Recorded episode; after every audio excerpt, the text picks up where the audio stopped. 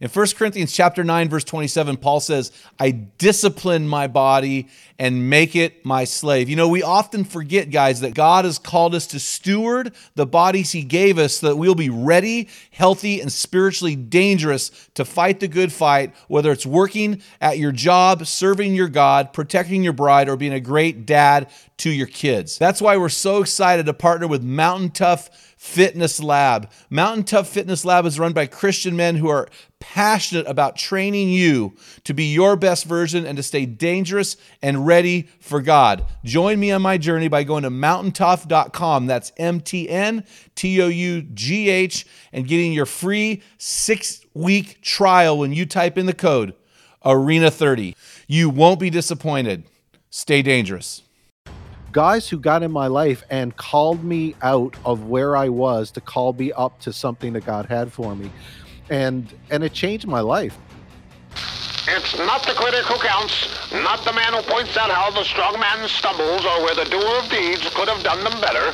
The credit belongs to the man who was actually in the arena, whose face is marked by dust and sweat and blood.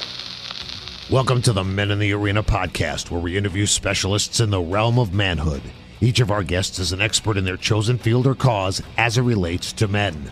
Our conviction is to call you into the arena of manhood, call you out of the faceless, nameless bleachers, and call you up to be the best version of you. Because when a man gets it, everyone wins. Enjoy today's episode. Men in the Arena Army, we salute you. Hey guys, thanks for listening to this episode of the Men in the Arena podcast. I'm Jim Ramos, your host for today's show. Guys, I'm really excited about today's guest. This guy, uh, I've shared numerous times the impact that Promise Keepers has had on my life. And this guy is the president of Promise Keepers Canada, aka Impactus. This is a wild episode, guys.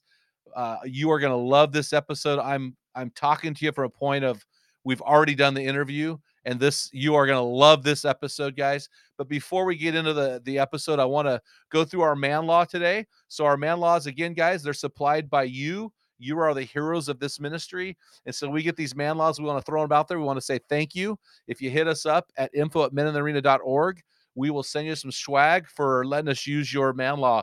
This man law came from Instagram, Heritage Woodwork USA. And he said this Dale, you're going to be angry. He said, any dog under 30 pounds is a cat. he can he continues if it is the size of a cat and acts like a cat it is a cat even if it's genetically a dog. In other words a chihuahua is a cat. A pomeranian is a cat. A french bulldog is an expensive cat. A pug is a cat.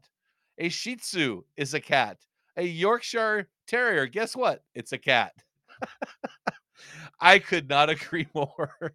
I just think that is so funny. Hey, hit us, Heritage Woodwork USA, hit us up for that hilarious man law. we want to say thank you. Hey guys, I want to tell you in April, we're going to do an Ask Me Anything series. So if you just write in to info at meninthearena.org and just ask a question, uh, uh, anything to do with manhood or becoming your best version, I would love to tackle that in an entire podcast episode. Again, if we use yours, we will give you full credit. The best way to get a hold of us is probably info at meninthearena.org, even though you can hit us up through social media, but the, the email is really the easiest, most direct. And guys, I want to tell you about a hero story this week. This hero story is from a friend named Mark. Uh, and, and as you guys know, we are a 501c3. We are a crowd-funded ministry, and most of our support actually comes from guys like you who are supporting the ministry on a weekly basis. So Mark is one of those guys. I reach out to our supporters. I call them our champions. I reach out to our champions four to five times a year consistently, either through notes or a phone call, but I do that consistently. So I reached out to Mark. He's a, one of our newer champions, and we talked on the phone for about a half an hour. And he told me a story that I thought, what a phenomenal hero story. I had done a podcast several years ago now, probably two years ago, called Your Ugly Wife.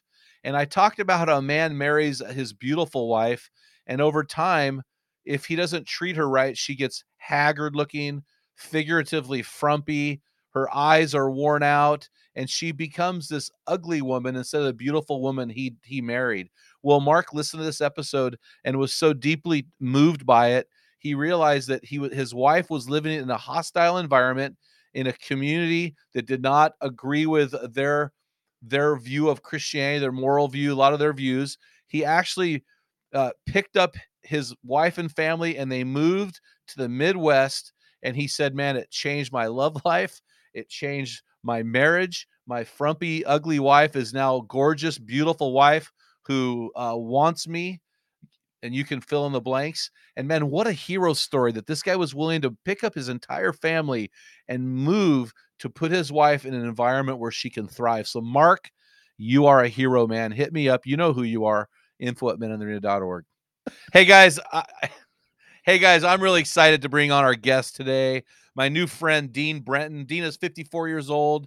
He's been married to his beautiful wife Kelly for the last 29 years. Uh, he is the president of Impactus Promise Keepers Canada. Dean has been an active part of denominational national parachurch committees, initiatives, and events, as well as international and local missions projects. Uh, you heard more about Dean uh, in the introduction of the show and why I'm so excited to get him on the show. But without messing around anymore, I just want to bring Dean on. Dean, how you doing, man? Thanks so much for coming on the show. I'm doing great, Jim. Thanks for the invitation. Great to be with you again, kind of reciprocating uh, the conversation we had just a few weeks ago. Yeah, I was I was on your podcast, and now you're on my podcast. That's kind of how podcasters do do life together. So, you know, I'm a huge fan of Promise Keepers. If you don't remember, Dean, you know, my life was dramatically changed at a 1995 Promise Keepers event in LA Coliseum, and it really literally changed my entire marriage. And so, I'm really excited to have you on to hear your heart for men, to hear what you're doing in ministry. But before we do that, can you just take about five minutes and tell our listeners? a little bit more about you, what you enjoy, hobbies, life, just anything that you think is pertinent for this conversation. Yeah, thanks. Um, I'm a Canadian boy. Grew up on the east east coast of Newfoundland, uh, or I'm Canada in Newfoundland. That's my uh, home province, and currently uh, coming to you today from Burlington, Ontario, just outside of Toronto.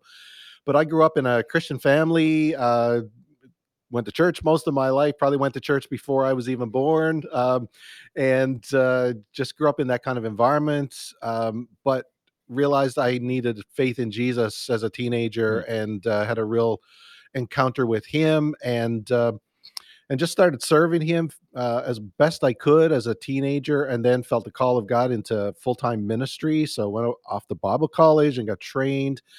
And then started in a pastoral ministry career uh, for about 15 years, then ended up in denominational leadership.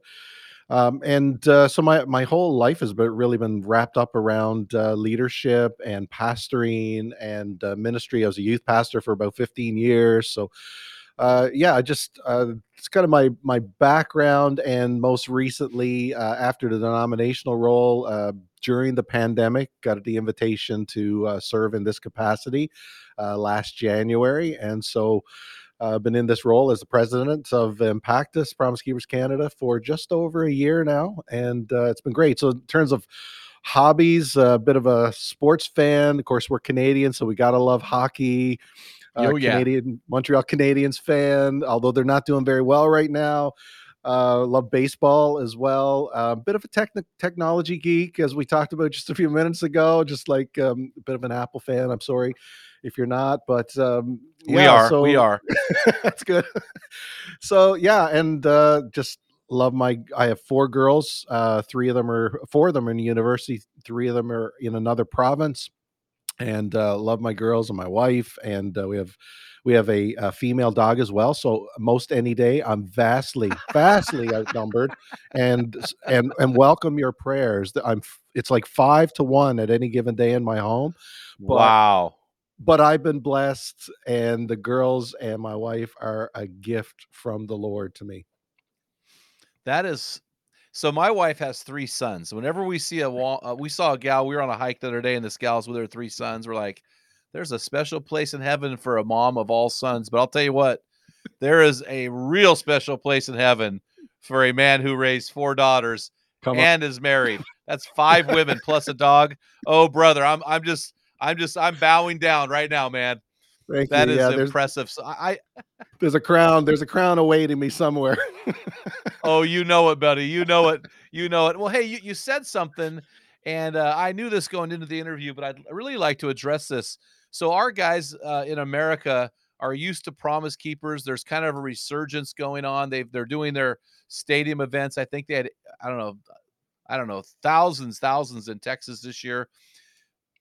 I noticed the name Impactus in front of Promise Keepers. Can you walk us through this brand change and and what it means? Yeah, I'd love to. So uh, we're a 25 year old ministry, uh, Promise Keepers Canada, that that formed from our friends with Promise Keepers USA, and some guys uh, back 25 years ago went to some of those big stadium conferences and were so impacted by the gospel and what God spoke to them, they wanted to come back to Canada and begin a ministry here. And we're here today as a result of that. And Mm. over the over the 25 years, uh, the ministry grew coast to coast. And in the last uh, three to four years, our our board of directors, our uh, our president at the time, and the staff started to really discern what the next steps for the ministry were. And we really felt God was calling us to move not completely away from conferences, but to be more online centric, to be more discipling, equipping for guys, uh, tools and resources that we could create and and do conferences as well to augment that.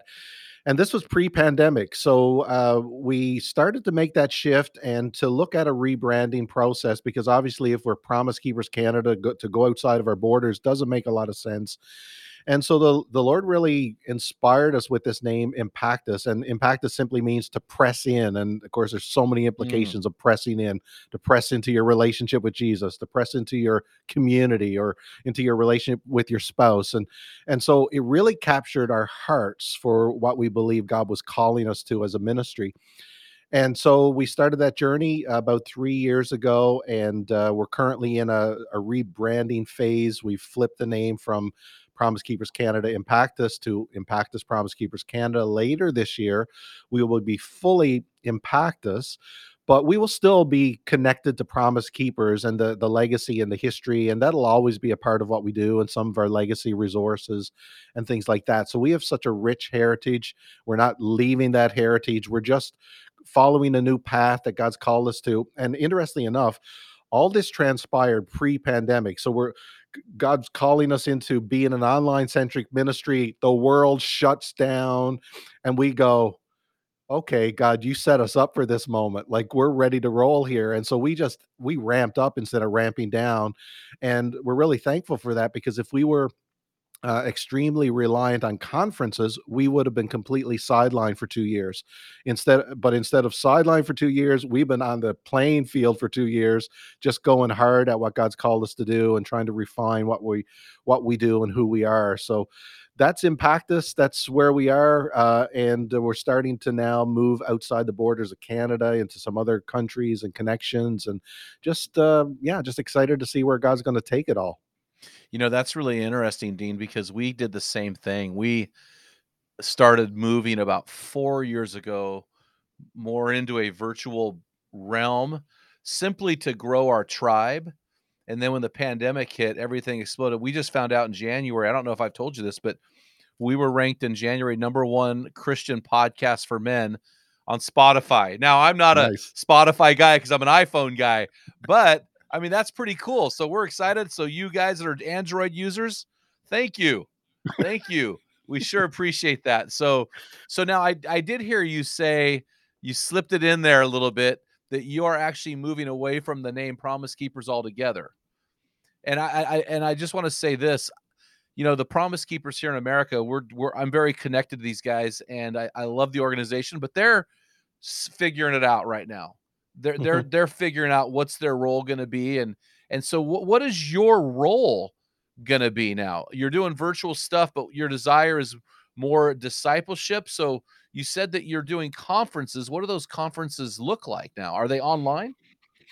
Yeah, great question. And we will move. Uh, I would say the name Promise Keepers Canada will just be much less prominent than it's been in the past, and Impactus will be really the name that will and the brand that we will carry, just because it, it it's broad enough to capture where we believe God's leading us as a ministry. and so um, it does mean we're we're refining to be more online. So any of the events that we've done um, have been primarily online leadership training events and some virtual conferences. We're actually just uh, just left the meeting a few minutes ago, and we're we're getting ready for a conference in April um, later this uh, in, in, just a couple months. And uh, and so we've shifted into that, but we will go back to in-person conferences in select cities around the, the country and and wherever we have opportunity to do that. But they will look different, and we'll we'll use leverage technology to be more hybrid to broadcast them we've learned a lot in these uh, pandemic months uh, that will, I think, will be a great asset to us. We also have a lot of uh, on the ground networks where we do like local church workshops and training, and so we have th- those networks from coast to coast in Canada and uh, and and so we do have smaller events that happen that we will continue to strengthen because as as much as we you know believe God's going to you know make us bigger we know we need to get smaller and and impact the guys at the local church level. We we say we we've got a direct to, to men approach and a direct to the local church approach and that's really the two lane highway that we're driving. And so we we want to have a, a, really a balanced approach when it comes to that. So yeah conferences will still happen they'll look a little different and we'll leverage more online uh, ministry through that as well. So when you say conference, when I think of a Promise Keepers conference, I'm thinking of, you know, 40,000 guys in Dallas, 20,000, 60,000. What does a conference look like for you as far as numbers? Yeah, so we do uh, when we did our last in-person conferences, we had a, a, run of seven cities in Canada. Our largest one is in Toronto. We had about 2,000 guys who show up to that one at a, a church here in, in Toronto. Uh, then we do one in Winnipeg, Edmonton, Regina, Ottawa, uh, some other cities as well. And uh, so they they vary in sizes. The largest, the flagship one, is the Toronto Conference. That one uh, at its peak was about four thousand guys. Uh, so obviously, you know, a smaller audience than our friends in the in the U.S. have, uh, have in those big stadium events. Um, and, and I should say as well, through this whole Impactus journey, we've been in dialogue with our friends because we've got a great relationship with them, and we've walked them through what we're doing, and and uh, certainly they they extended their blessing to us as well, and and we'll stay connected to them. But yeah, so our conferences very much look like um, a Promise Keepers USA kind of event, worship, keynote speakers, workshop, breakout sessions uh, opportunities to give, give back to the community, uh, and and we're we're rethinking. And uh, now that we're moving toward more in-person events, what that should look like, and how we can broaden that audience beyond just the those that gather in a room now as well. But yeah, be be uh, typical for uh, or comparative would be you know the promise keepers usa conferences would be similar just a smaller scope. Yeah that i was familiar with that with promise keepers that you did more church events than stadium events. I knew that you that was kind of your model and so that's why yeah. i was asking and so that's really good. You know um i want to go back a little bit here and and divert a little bit. You had you had shared your story earlier on and it sounds like you gave your life to Jesus when you were young and it sounds like you I mean I know you're a sinner because I'm I'm looking at a guy in the mirror there but it sounds like you really didn't stray far from Jesus at all your entire life. Is that is that true?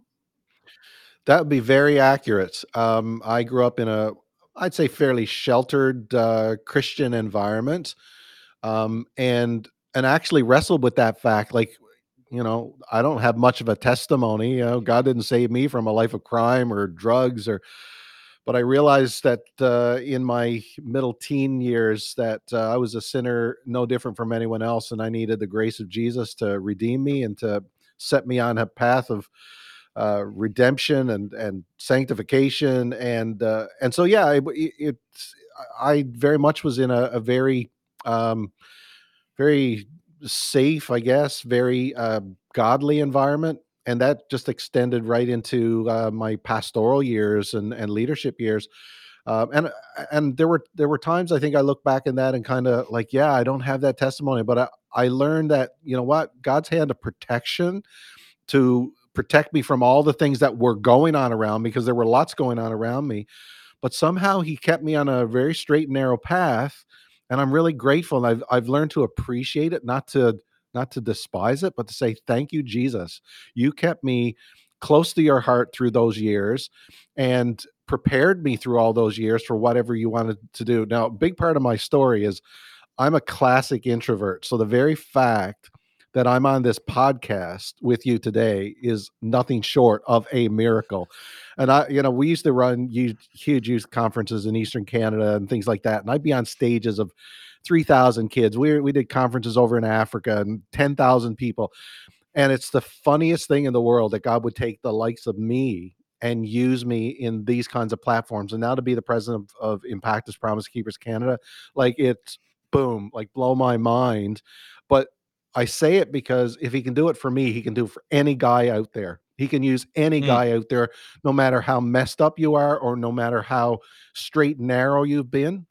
He can take you and use your life for his glory if you just surrender to him. And like that's my story.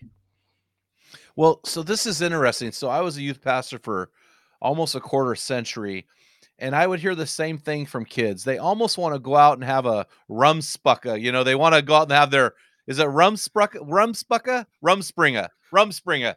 They want to go out and do their their eh, eh, their Amish. It's a it's a tradition that the Amish have where the kids go for a year and go.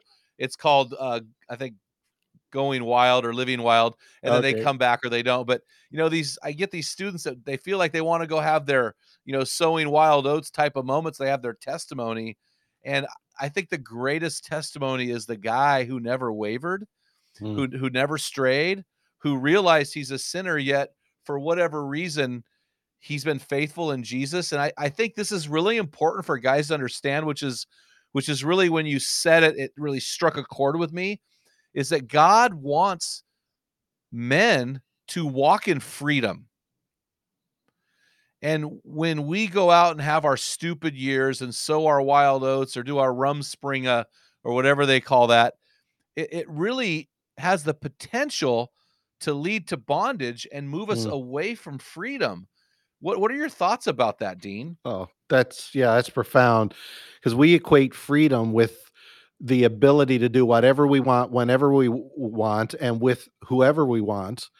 When freedom ultimate freedom is found in obedience and surrender to Christ because then we're free to become everything that he has created us to be and to be in a place to become everything he wants us to become and use us for his glory. And so, yeah, I mean, I've had so many friends who've just kind of sowed their wild oats, as it were, and just got their lives so messed up. And and, God's redeemed them, but there's something so powerful. And and my background as well, like I spent so many years in youth ministry and and, and saw so many young people just go down those crazy paths and you try to pull them back and but yet there is something so powerful about the surrendered life of guys who just eh, guys and girls who just just live their life faithfully for Jesus and to see how God takes that and uses it. And and it's not that God can't redeem messes and and take a mess and turn it into a message as we say but there's something really powerful about you know the surrendered life that just doesn't waver that's like I've set my sights on following Jesus and I will not deviate from that path. And and I haven't gotten that perfectly. Don't get me wrong. Like I've messed up many times. But I, I tell you what, God has kept me close to his heart and uh, and he has kept me on a, a path that is just unbelievable. And uh yes, I'm grateful. Well, we did confirm it is rum springa Rum so Springer. just for for know. our listeners. So, but you know, it's really interesting. You know, I had a young man ask me one time. You know, I'm a youth in youth ministry. You get all sorts of questions, and he said, "What's your number?" I said, "Well, what are you talking about?" He goes, "Well, how many women have you been with?" And I just said, "This right since I've been a believer in Jesus, one, and that's all that matters, and everything else behind me, I'm ashamed of." And this is what. So I'll be really honest with you, Dean. I was the first 23 years of my life, I was not a believer. I did not live for Jesus. And I am 56 years old now, and I'm pretty convinced. In fact, I was just telling this to a group of guys last night. If I did not have covenant eyes on my phone, I would be a major problem to myself because of all of the stuff that happened back then that that has led me to battle demons now does that make sense? You know, the objectification of women, lust, and these types of things. And I just think you know, as as our guys are listening who are in their 20s, some are in their teens, you know, we tend to celebrate our sin. And when we share our testimony, we like to dive into the dirty, dark stuff. And that's not worth celebrating. Mhm. You know, it's how how how do you help guys? Because I know I, I read your bio and I kind of know your background. You know, when guys come to you with this baggage and this bondage and they're looking for freedom, what are some things that you offer to them as a man? Yeah, I, I, I'll boil it down to uh, one word that is much bigger than one word, but it's discipleship. It's uh, Mm, it's calling guys to a disciplined life of following Jesus, like a fully devoted follower of Jesus. And if I can move a guy to start asking those questions, that am I truly a follower? Am I truly devoted? Am I fully devoted? and then begin them on a path of discipline of of yeah daily in the word in prayer developing my spiritual character um I, I really believe that is the great greatest antidote to sin and corruption and and just the things that pull us away from a relationship with Jesus and and I've seen people so many people who started on that kind of discipleship journey and we're so focused on that here which is one of the reasons why I love what I do um, I, I think it's one of the things that unleashes the potential of guys and releases them from the bondage that they find themselves in. Now, sometimes that comes through intense prayer and intense counseling and, uh, you know, intense mentoring. All those things are essential depending on what you're going through. But at the core of it, I do think it's hearing the master's voice going, Come and follow me, and then I'll make you a fisher of men. And if we hear the voice then we really needs to need to learn to become a, a true follower.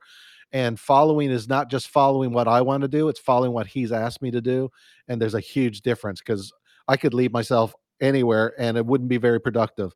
But if I follow him and uh, and discipline my life around it, uh, I, yeah, it's a game changer for me. So discipleship is you know one word, but it covers a lifetime, and I think it's it's the essential piece. I'm so glad I have you on the show today, man. It's just so easy to talk to you, and you've got a brilliant mind. So you you can articulate your thoughts very clearly, which is exciting for me. So you said discipleship. I'm gonna I'm gonna put this on the T for you right now. Are you ready?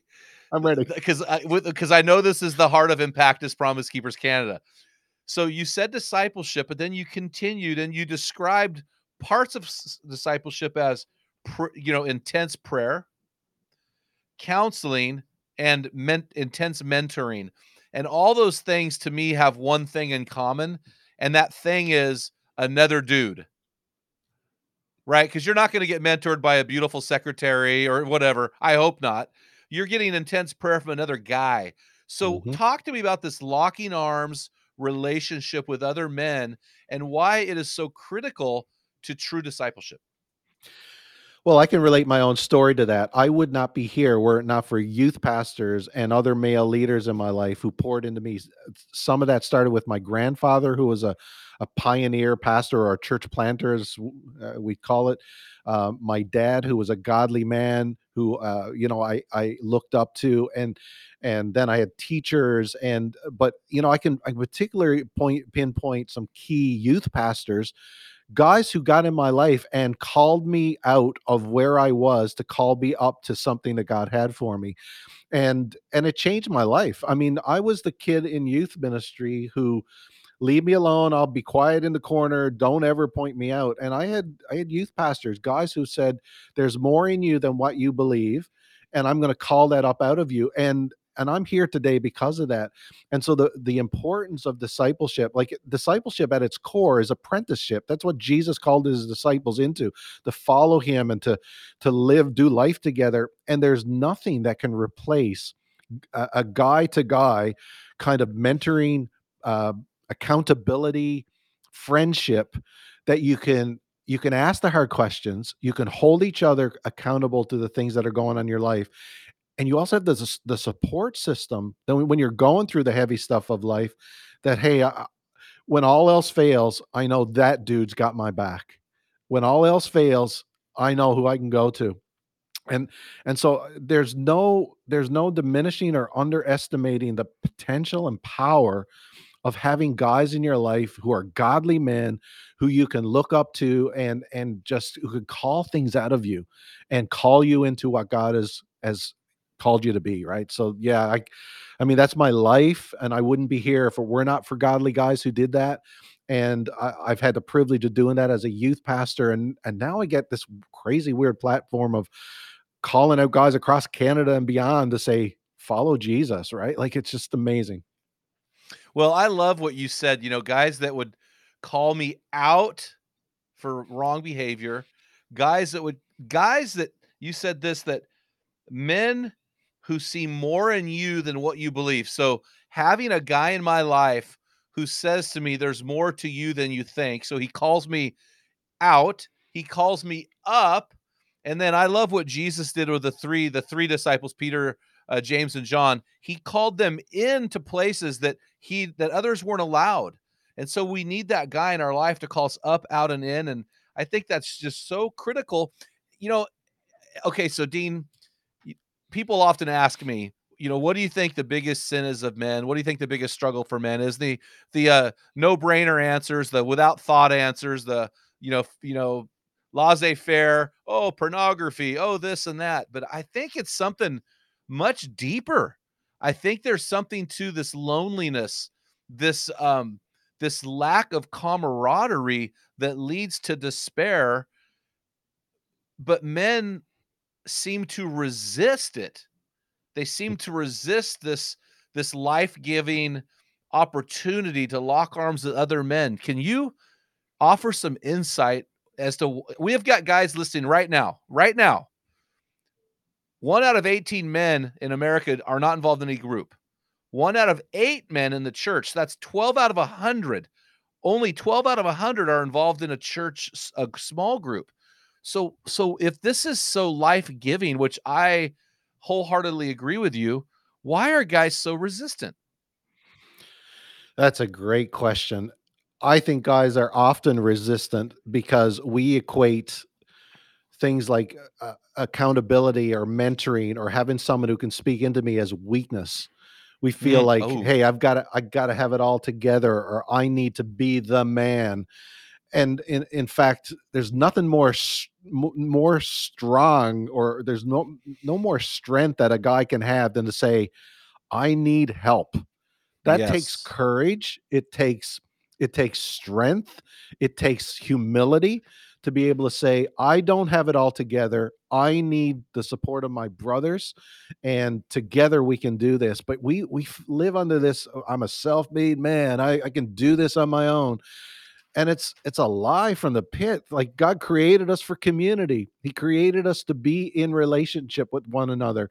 And Jesus calls 12 guys and he shapes them and transforms the world through that. And and somehow I think sometimes we we think, well, we don't have to do that no, no, we need each other. We need we need other voices in our life like there's so many echo chambers today that we can we can listen to social media or the latest thing on on television or at the news and we get in our echo chamber we need guys who can challenge our thinking and call us into spaces that are more godly that are places where god can speak to us and can challenge us to have a a deep, intimate relationship with Jesus. And even when I say that, like some guys go, deep, intimate, like, oh, that's weird. No, no, it's like that's strength that I can say, no, my my relationship with Jesus is rock solid. Look, come hell or high water it doesn't matter i i serve him and he's at the center of my life and i need other guys to help me on this journey to do it and so yeah i, I just i've needed it in my own life and uh and I, I know the temptation in my own life is like I can do this on my own and and I don't need a small group around me, but I tell you what, I've seen the freedom that comes and I know how it's accelerated my own spiritual growth and my own my own times when I've been uh, you know struggling and and I've got guys I can lean on and it just it's a mm. game changer. And guys it's it's not weakness, it's strength. You know, it's more than a game changer, it's a gift. It's a gift. To have a guy like that in your life is a gift. You know, guys, I want to talk to you about this. I want to say this to you guys listening. Listen, it's okay for you to say to another man, you know, I'm struggling. You know, I'm lonely. You know, I have questions. You know, I'm in bondage. These are I, I love what you said, Dean, because these are signs of strength. And and I think this is what guys don't understand. They say, well, if I say these things, it's a sign of weakness. Well, no, it's not a sign of weakness. It's a sign of strength because when a man comes to me and says he's struggling and he wants freedom, I see a man who's pursuing his best version and he's not willing to settle for anything less than his best version. And it really is a gift to be around that guy and to be the guy that can help that guy is a gift. I, I I'm just confused a little bit here, Dean. I don't know how to motivate our listeners. You know, we have thousands of guys listening, and I know that, you know, I know that 88% of these guys aren't involved in a group. So I'm struggling with this. How do I get these guys to plug in to Impactus groups or their church small group or or anything? This is my re- this is my wrestling. If can you sense the the the dilemma here? yeah, and that's a common dilemma. That's not uh, isolated to you, my friend. well, and it's funny because I look at you know I look at uh, the 12 disciples, right? I've been really involved, really interested in, and by this uh, new series out called The Chosen. We've had uh, several of their staff on our show, and you know, you look at Matthew. Okay, he was probably exceptional with numbers. You look at Simon the Zealot. You know, he was probably kind of gnarly in his own way. But then you start looking at these other guys. You're like, really? They're just, they're just uh, working men. Like they're just working guys. They're just guys out there trying to survive. And Jesus tor- turned these guys into extraordinary guys. And I think it was just that, hey, come do life with me. Do you have any thoughts about this? Yeah, it's so true. Uh, you know, it's we sometimes look at I think the disciples as if they were some elite spiritual force, and the r- reality is they they were quite the ragtag army of guys, just messed up Yeah. for the most part. And it gives me lots of hope, and it should give every guy out there lots of hope that God can use you where you are, no matter what's gone on. But uh, you know, I think there's a real a, a- real uh, indifference or apathy right now in in the world in general, but in the church and in guys' lives that, well, you know, I've gotten along okay, and I'm okay with watching my, you know, church on Sunday morning for a few, you know, a few minutes, and but if we just if we get indifferent and get apathetic to what God really wants us to do, we'll miss out of, on the opportunity. And and God can do so much more. And and for you know, for guys who are listening and and thinking, oh yeah, like I don't know if I want to do it, like try it. Just go and try it. Like find a group, get it if it's online or in person at your local church and test it out. Or, you know, if you're a, an older uh, gentleman or you've been on this faith journey for a while, like find a younger guy and pour into them. Like there's Mhm. something powerful that can happen. And so, yeah, it's a common issue. And uh, one of the reasons why we're putting a whole emphasis on a new small group training uh, program to be released later this year because we really believe in the power of community to shape character and and homes and communities and so we're calling guys to say you need to be in a small group. You need to have a group around you because they'll call you up into everything god has created you to be. And uh, yeah so i i just think there it's so important and yet often so resistant uh, for so many people and it needs to change and uh, you know in, in fact I, I think some of the hope of the future of the church as a as a church struggles post pandemic and whatever that looks like and you know the, the western church has been in decline for so many years some of the hope that i have is a resurgence of groups like we're talking about like groups that meet together pray together worship together you know share the word together do life together support each other that's the church that's Mm. the biblical version of ecclesia you know the called out ones who feel god calling them together so they can learn and grow together to go out and be a force to be reckoned with so yeah i don't know if that really answered your question but the power of it and the importance of it is enormous Well, you and I have uh, transitioned away from an interview, and we're having this uh, iron sharpenings iron iron man moment over a coffee in a coffee shop. So I've Love it. already kind of said, "Oh, the interview's over. We're just two, two bros uh spitballing here because we've got some problems that we you and I need to solve here." And uh, you mentioned one of them is apathy and indifference, you know, and, and you know because you've already interviewed me on your show. That's that's my second of five traits in my book Strong Men Dangerous Times, which is right there.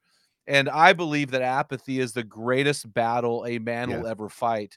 You know, there's a weird lie in the church that that men believe and and the lie is that somehow being anonymous is is somehow connected to humility. Hmm. Like, oh, I don't want people to know. And I just think I just kind of go, okay, guys, how does that how does that relate to Matthew 5 when Jesus is saying you are salt, you are light. You don't put your light and put under a bucket. You know, is salted is not salty, it's worthless, it's thrown out to, and waste. You know, I, I I'm I'm wondering if if if anonymity was not a sin, why is you know, if anonymity is okay, why is Jesus calling this behavior out and saying you're a light? And so I think it's time for the church to call men out, call them up, and call them in and say, we want to put our men on display. It, it seems like there's a prevailing message in our culture, at least in America, that is saying we don't want to put our men on display because these guys guys are toxic and guys are Mm. the cause of everything evil in the world. What how would you respond to that? Yeah, I respond first to say they're not completely wrong in in certain cir- circumstances. That uh, there's lots of bad examples of that, and uh, we don't have to look very far inside or outside of the church. There's lots of issues, and sadly, they get highlighted beyond the guys that live it every day, that are doing Yeah. it, that are showing it, that are honest, humble, uh, loving their communities, loving their families, and serving in their local churches. And there's thousands and thousands and thousands. Uh, in fact, uh, you know, like the scriptures say, I, I think there's more of those that are with us than those that are against us when it comes to that. But we know Yeah. how media plays, and we know how how, how the, the the negative stories get spun. But yeah, I, I, there there is so much. Um, there's reality to it, but there's to the a- a- a- anonymity piece that you speak of. I'll spit it out. The um, see, I, I was I was that guy. I was like, just Yeah. leave me alone. I'll be in the corner. Don't you know? I'll just live quietly over here, and that's selfish because God created me to go and to make a difference, to be salt and light, to be uh, an influencer, to be uh, an impactful person. And I could choose to just do my thing and live my life quietly over my corner. But that robs the world of the gift I am to the world. And That's right. every guy That's out right. there is a gift to the world. And God has called us not to be, I, I love, I did a lot of study when it comes to the missional church. And I mean, the pattern of scripture is always a centrifugal motion moving us out from the center out into the world and often in the in the church world we've gotten really good at bringing everybody into the center and and into ourselves and, and the center ends up on being on us and the scriptural pattern from the people of israel right on through the early church god was always thrusting them out in a centrifugal motion to send them out into the world to make a difference. Mm, and that's just not corporate. That is personal for every one of us. God has us on here on this planet for a mission to be accomplished and that mission is to be reconciled to him and to reconcile to the world and to be agents of reconciliation and so we've got to to get out of our corners and can you imagine i mean i just uh, when i think about this like it excites me because when i think about motivating an army of guys out there across canada around the world like who feel that call and want to go out in their communities to make a difference. Oh my goodness, the potential of that. Like I would love to see toxic ma- masculinity be a an, a phrase that we don't ever hear anymore because there is so much positive momentum from guys who are living a different life and making a difference for Jesus.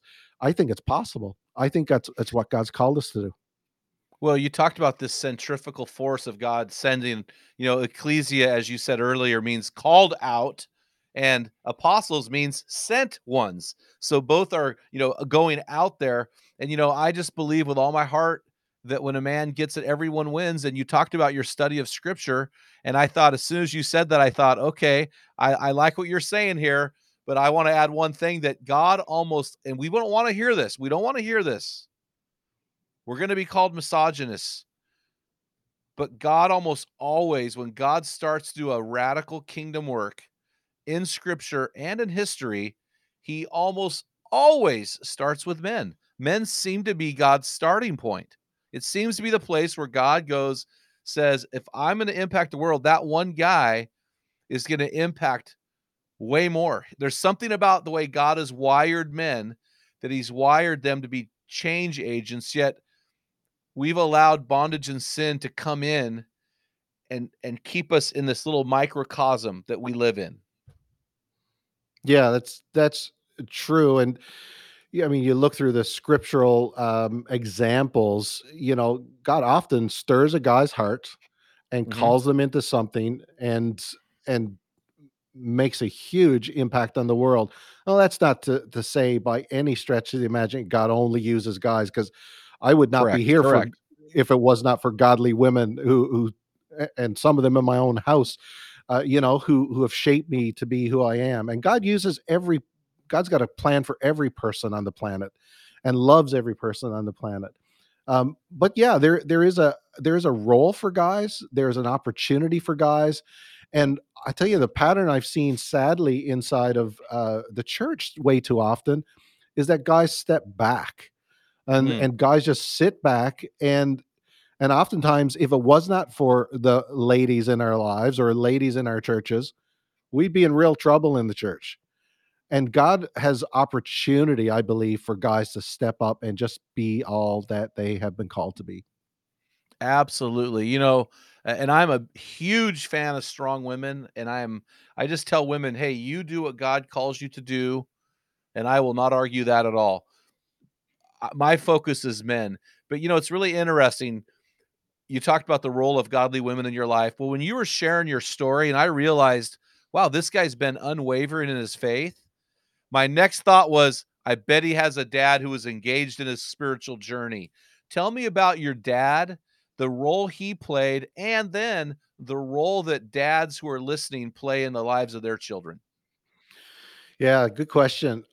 Interestingly enough, uh, so my grandfather was a pastor, and and I still look at look back. He passed away a number of years ago, but he's still one of my heroes in the faith because I just he was he was the real deal, and Mhm. uh, and so I grew up with in the shadow of my grandfather. My dad was was a a, a building contractor by trade, and uh, grew up in that hardworking environment. But he too, like me, and I so I know where I got it. But he very quiet, very reserved, uh, not very uh, outspoken, but consistent. Boy, was Mm. he consistent. He did not miss a Sunday service. In fact, I remember going to from my first prayer meeting at church with my dad and and I remember him taking me, you know, to different uh different church events and if anything he just simply modeled for me a stable, steady, consistent godly presence in my life. And I wanted that. And he he wasn't preaching at me all the time, but I, I tell you what, I knew he he was praying for me. I knew he loved me. I knew he was providing for me, and I knew he would be there consistently, no matter what. And he provided for a family. We weren't wealthy by any stretch of the imagination, but boy, did they! My parents provide a great home environment. And so, for guys out there listening, yeah, even even if you you feel like yeah, like I'm I'm not the guy to step up and and and say things and all, that's okay. Like God can use you. Just be consistent. Model in front of your kids like what it means to to be committed to your local church, to be in the Word. Like I would see my dad every day. Uh, this is this is something sometimes I forget, but every day, every morning, my dad would open up his Bible and he would always have a journal. In fact, it's Christmas time. I would often give him a blank journal because I knew he'd use them so much and he'd always be journaling things that God was saying to him and and little insights from the Mm. word. That thing those things never left me and they shaped me. In fact, in the last few years, I've really picked up the practice of journaling and I know where I got it from. It was from my quiet, consistent, faithful dad who who modeled Yeah. for me Christ likeness and set me on a great path to have opportunity to be successful as God called me into what he was calling me into. There's so much power. These are all my journals right here. I've got like 30 and I currently journal every day. I'm a big fan of journaling, not a diary, a journal. Right. Anyway, I'm a big fan of that. Anyway, but what I'm saying is this is that guys, there's tremendous power. Now you're raising four daughters. What is the power that you have as a father? Uh, what are some things that you could pass on to our guys who are raising kids right now? Maybe they're they're questioning their power. What would you say to those guys?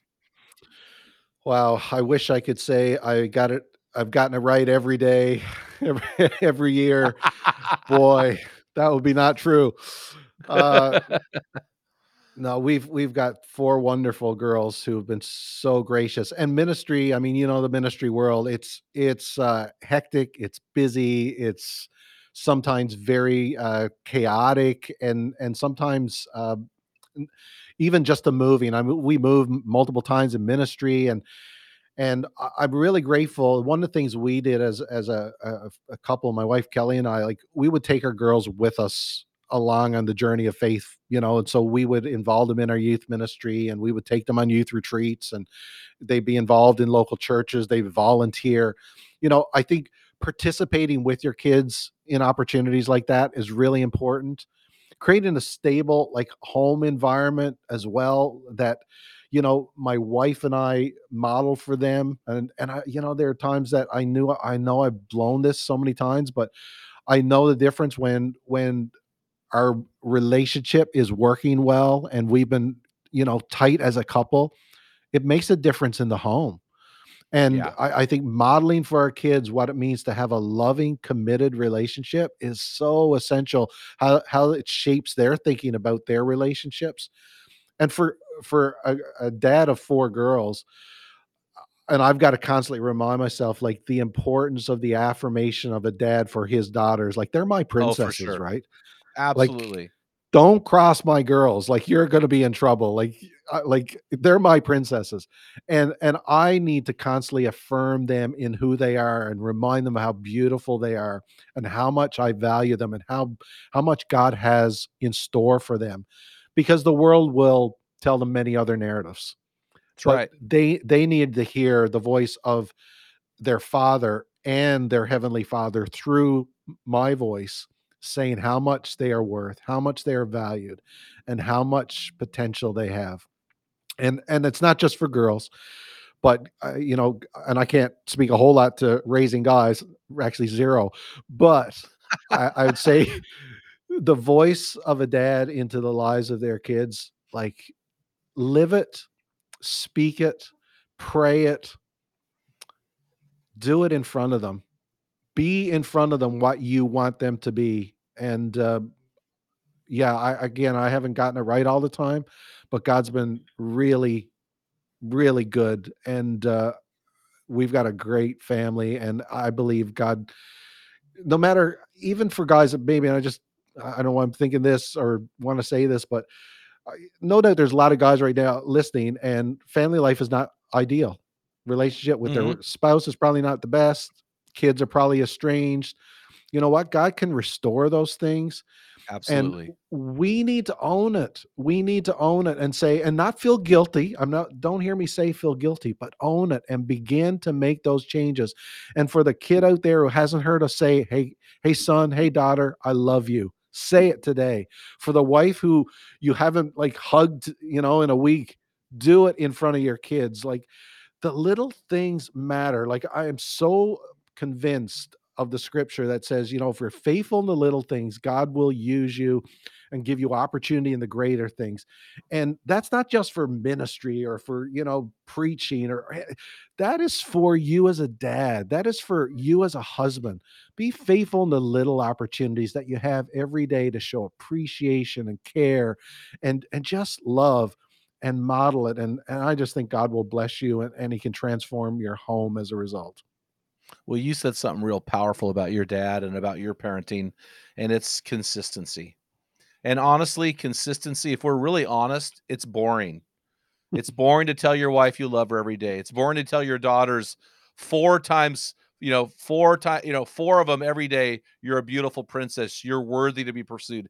It's boring to tell your kids every day, your sons, you've got what it takes. You've got what it takes. You know, those things can become boring. It's boring when you're there at every sporting event or every extracurricular activity, but that's consistency. There's no flash in it. And so, guys, I want to put our boots on the ground. I want to ask you to do something today. I want to ask you to identify again take responsibility this isn't about guilt or shame that's not a biblical principle it but it is it is about taking responsibility and just look at your life is there an area where you as a man you have lacked consistency and it has cost you your best version and you know that you need to get habitual with this thing whatever it is for you i want you to pursue it doggedly to where it becomes routine in your life, guys. We need to get consistent. Man, we just need to get consistent. Well, Dean, hey, I I, I love this interview. Uh, man, it's just so fun to always talk to you uh, both times. But but my question, so how can these guys get a hold of uh, Impactus and your resources? Even if they're, you know, we're down here in America, we're like, man, I really resonate with this guy. How do our guys connect with you? Yeah, thanks for the opportunity, Jim. Uh, Impactus.org, you can pretty much find anything you need about what we're doing and where we're going, our events and resources that we have, new resources that are coming up. You can find us on the socials at Impactus Men at most of those the, that handle and most of the social media uh, things. And uh, yeah, just I mean, be happy even if a guy wants to reach out to us directly, we'd be happy. Uh, the, our emails and contact are all on the website. We'd just love to engage with it. And if there's anything we have that anybody wants, a local church or a local men's ministry, it's all yours. I mean, we're just here to serve, and uh, we're just uh, we're privileged to be in this position, and uh, look forward to even more conversations with you. Absolutely, it's always great to be around kingdom-minded guys, and I'm waiting for that book to come out your first so I can get you on my podcast. So you got any book ideas in the making there or I, with a brain like a, yours, there's got to be a book in there. I've got a million ideas and uh, okay, getting it down to one is a problem. All right. Well, let me know if I can help you. I'm great at throwing a million awesome. ideas into one. So love to love partner it. with you, man. Thanks so much for coming on the show, Dean. Look forward to seeing you soon. Thanks, Jim, for the opportunity. God bless. Yep. Hey guys, head on over to meninthearena.org, grab a, your free copy of my book. Tell them what great fathers tell their sons and daughters. And while you're there, sign up to join one of our many virtual teams by clicking the button that says join our program. Until next time, feel the wet sand on the arena floor, hear the deafening roar of the crowd, taste the sweetness of victory, smell the stench of battle. Get in the game, get dirty, grind it out, and be a man. You've been listening to the Men in the Arena podcast. If you hunger to be your best version, then join thousands of men from around the world in our Men in the Arena forum on Facebook. This is the best place to have open discussions around the topic of biblical manhood. Make sure to explore our website at meninthearena.org, sign up for the weekly equipping blast, and take advantage of our many free resources designed to help you become your best version of a man. Thank you for listening to this episode of the Men in the Arena podcast. Remember, when a man gets it, everyone wins. What type of dad are you? Guys, in my 35 years of ministry, I've noticed that guys basically fall into two categories. And in those categories, there are four types of dad or four phases that you pass through as a dad. We just dropped an amazing quiz to help you discover what type of dad you are, find out what type of father you are, and get our custom resources fit to meet the needs and the questions you are asking. Head on over to menarena.org, join 20,000 men from around the world and find out the type of dad you are.